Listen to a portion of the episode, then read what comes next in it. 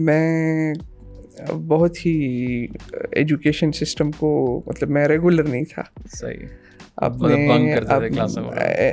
Bunk بھی کبھی کبھار آتے ہی نہیں تھا۔ بچپن سے دو ہزار ٹو تھاؤزینڈ ففٹین سے ایک فائنینشیل مارکیٹس کا کریز تھا۔ بالکل مجھے والد صاحب نے بہت انسسٹ کیا کہ یار ان کو تو آپ کو پتہ ہے دیسی پیرنٹس کو کہاں سمجھ آتی ہے اتنی ٹیکنیکل اسٹف کی۔ تو وہ کافی انسسٹ کیا کہ اتنا میں نے الحمد للہ آپ کے لیے سب کچھ کیا۔ آپ کو کام کرنے کی کیا ضرورت ہے؟ میرے والد صاحب کو یہ نہیں پتہ کہ یہ کیا کر رہا ہے۔ میرے کزنس کو نہیں پتہ کہ یہ کیا چیز ہے۔ ٹھیک ہے وہ بس ٹھیک ہے اتنا سمجھ آتا ہے کہ اسٹاک مارکیٹ ہے اس سے زیادہ کچھ نہیں پتا ان کو۔ کرپٹو کا پھر مجھے پتہ چلا کہ اچھا آپ اس طرح ڈیجیٹل ایسٹ اون کر سکتے ہیں فاسٹ ٹرانزیکشن ہوتی ہیں۔ مجھے ایک ریولیوشنری چیز لگی۔